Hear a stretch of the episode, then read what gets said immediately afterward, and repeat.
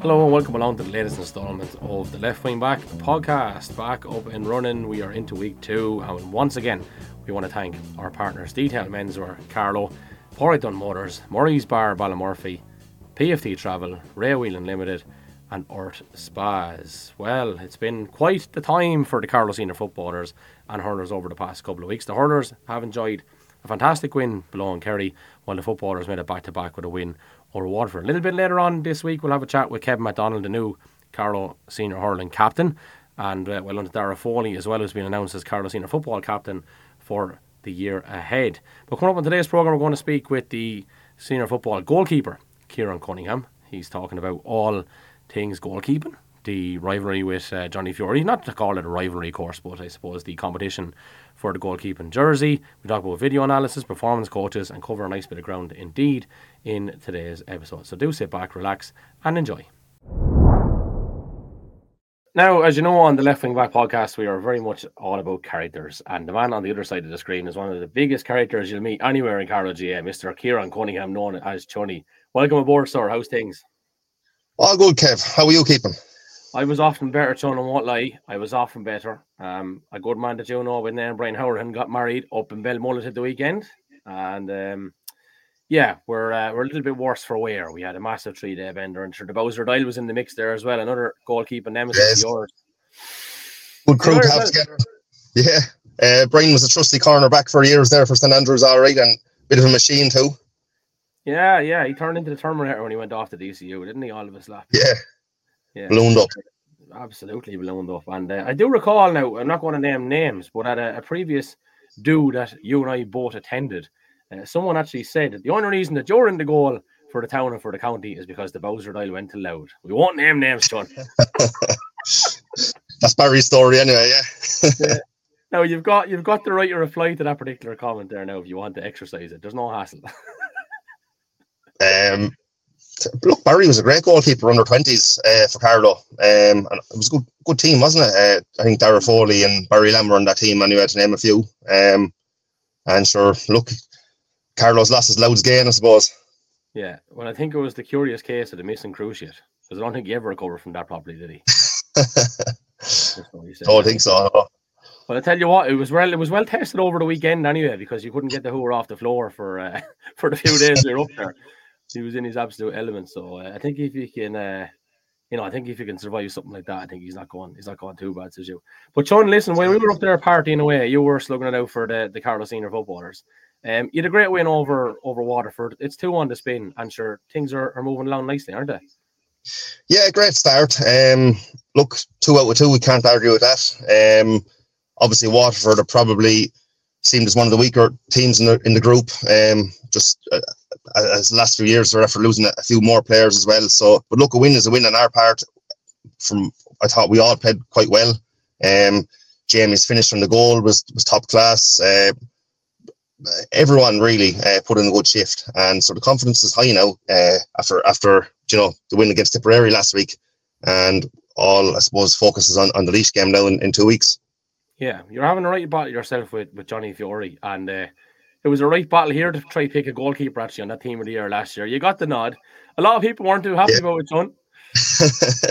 yeah, there was a bit of stir there on Twitter, all right, but uh, as for look, it's um, so Johnny had a great season as well. Um, for Aero went and won it, had brilliant in that penalty shootout, and um, yeah, look, look, it's, it's, it's, who's it? Kieran Murphy was asking me um, after the match as well, um, similar questions, and um, look, a healthy rivalry is good. Um, the three of us, myself, Kuba, and Johnny, um, John, we're probably we're training together for the, the majority of every Tuesday, Thursday night. We're spending a lot of time together, and it's a fairly good, good uh, camaraderie. Um, like Niall would often say to us, uh, there's enough lads from outside the group that would uh, would, would take, you know, would uh, have a go at us. So we may as well have each other's backs. So, um, you know, health, as I said, a healthy rivalry. And um, look, from a personal point of view, I'm just happy to be back into the field myself. And um, uh, hopefully we can we can continue the, the winning streak. In fairness, John, like down through the years, Carlow have always had, um, I suppose, what we'll put like in terms of goalkeeping, they've had you know, competition like James Clark and, and Sausage Brennan there at the one time, you know, and then after that, Trevor Riley and James Clark there at the one time. And you can go back further than that again. You have your Podge McGrath and all these great goalkeepers that were there, and after missing, I'd say half of them there. But it's always a position that Carlow have had great strength in and great depth in. But it's also a very difficult one to be in when there is only a couple of you that can be on the panel number one, and then only one could be on the field, of course, as well. So I suppose that brings its uh, that brings its own challenges, but also very sweet whenever you do get the nod. Exactly, yeah. Um, do, do you know it, it, because there's only one position up for grabs? It, it is highly competitive, um, and look, we're all proud Carlow men. It, it's all it's an honour to, to, to, to represent uh, Carlow wearing the number one shirt, and um, yeah, uh, we, we uh, you know you're always happy to do so. Um, hmm. but yeah, there's been some great goalkeepers in, in the past, and uh, Robbie Molloy, another one, um, mm. Craig Carney, you know, um, so it, it, it's it's an honour to follow in their footsteps too, you know. Yeah, and what's the the vibe like in there at the minute? We had Shane Clark on last week, of course, your your club mate, and he was speaking volumes of the dressing room and how sound everyone is, I suppose, within that. Like, and um, there just seems to be very positive kind of dressing room there at the minute, which Niall obviously has gone and created. Yeah, definitely, very very humble group, I'd say. Um, everybody gets on with everyone, um, as Shane was saying last week. Um, apart from maybe the Rathvilly crew do like to stick together all right, but uh, no. by, by and large, um, everyone really get, gets on well with, with, with one another. And um, pushing, look, we're well aware we're, we're playing Division 4 football. We need we can't have big, massive egos and people pulling in different directions because we all have the, the one goal ultimately is to get Carlow out of Division 4 and it's actually been a pleasure to be involved with this this uh, this panel of players for the last couple of years. And we, you know, without speaking too early, I, I think I'd like to hope that we're building something great, and hopefully this can be the year we, we get out of it. Yeah, I suppose you don't want to play things down and not really get carried away and stuff, but there yeah. does seem to be something a little bit different, right? You've expected to beat Waterford, but beating Tip away is definitely a standout performance and all that. Now, the one thing is, whatever it is about Laois, they break our hearts time after time. And there's not I'd look more on you, no more than any Carlow man is to see Carlow finally get over them.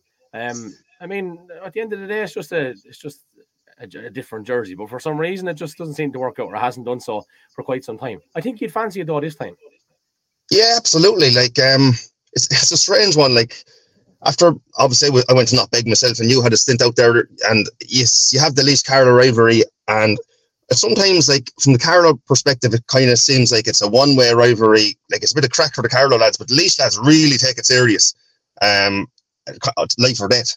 But uh, look, I suppose the record we haven't. I don't think we've beaten Laois since uh, 2002, the World Cup semi final, mm-hmm. um, and in the championship. So like you're going back years and years. Um, I'd say last year we, we probably should have got the done the job done. But uh, look, it's great to have another opportunity. We're not look, we're not getting overwhelmed by some of these stats. You know, we're looking at it as pure opportunity to, to, to, to take a take a shot at them. And um, the record in O'Moore Park wouldn't be as strong as well. Um, for whatever reason, they're not actually there wouldn't be known as uh, homebirds. So look, we're motoring well. Confidence is high, and we'll do all we can in preparation. And hopefully, we won't be too far away. Look, division they're in Division Four as well for a reason. It's not, uh, you know, it's not, it's not Dublin we're coming up against. You know. Yeah, and look, uh, it's very much a.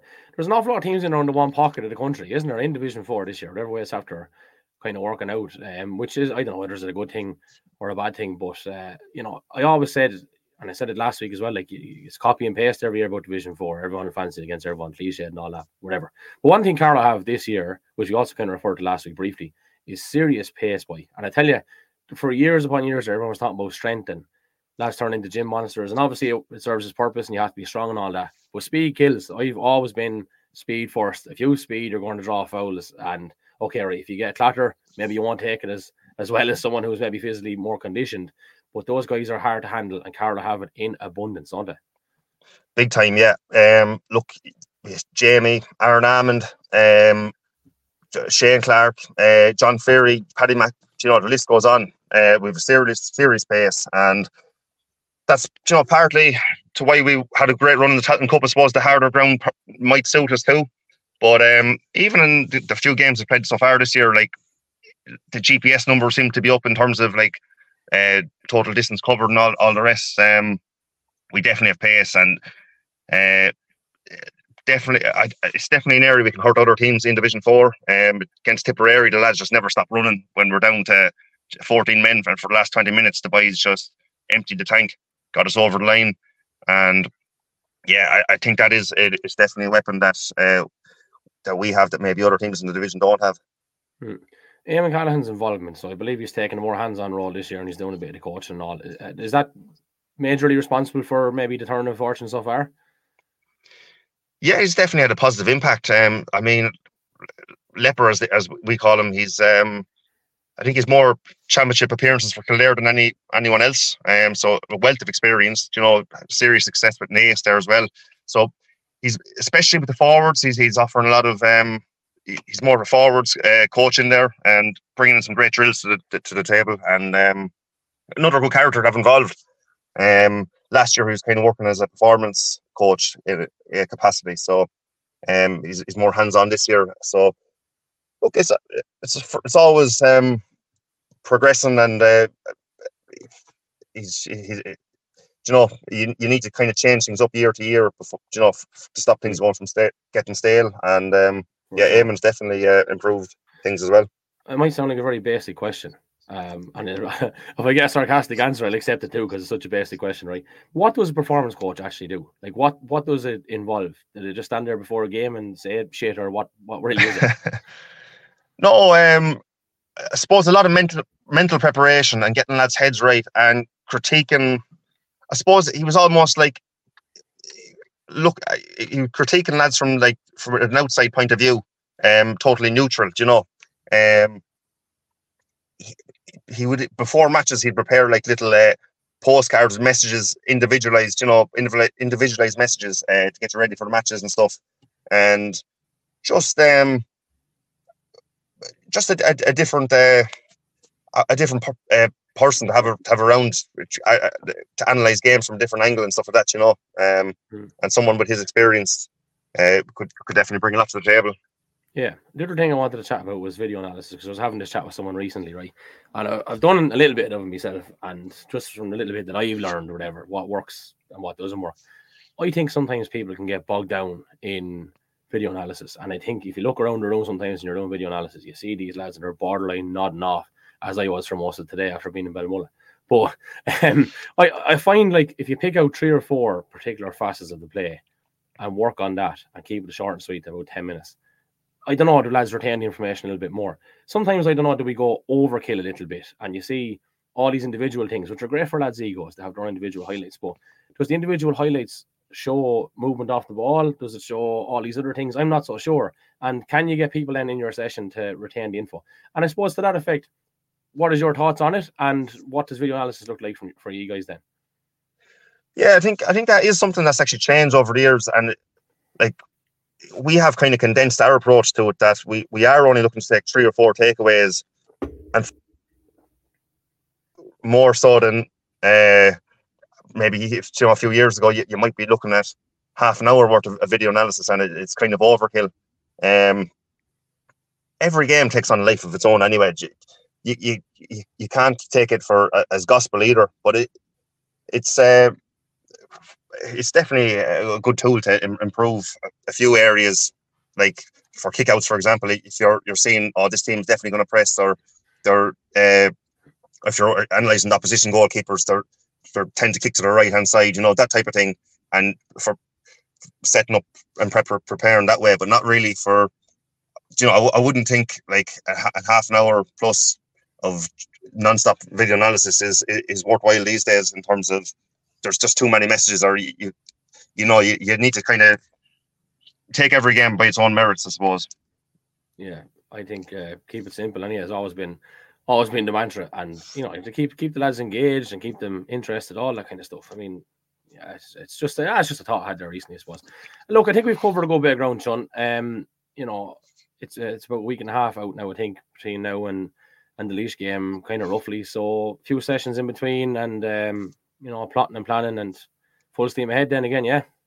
That's it, yeah. Training tonight now, uh, Thursday. Um, a few more sessions, but uh, hoping a few of the boys, I think like Josh Moore is expecting scan results. Hopefully, we'll have him back. And um, other lads like uh, John Murphy, who was going great in the O'Byrne Cup. You know, everybody is is uh, not too far away from full fitness. So hopefully we can um, kind of peak for for two weeks.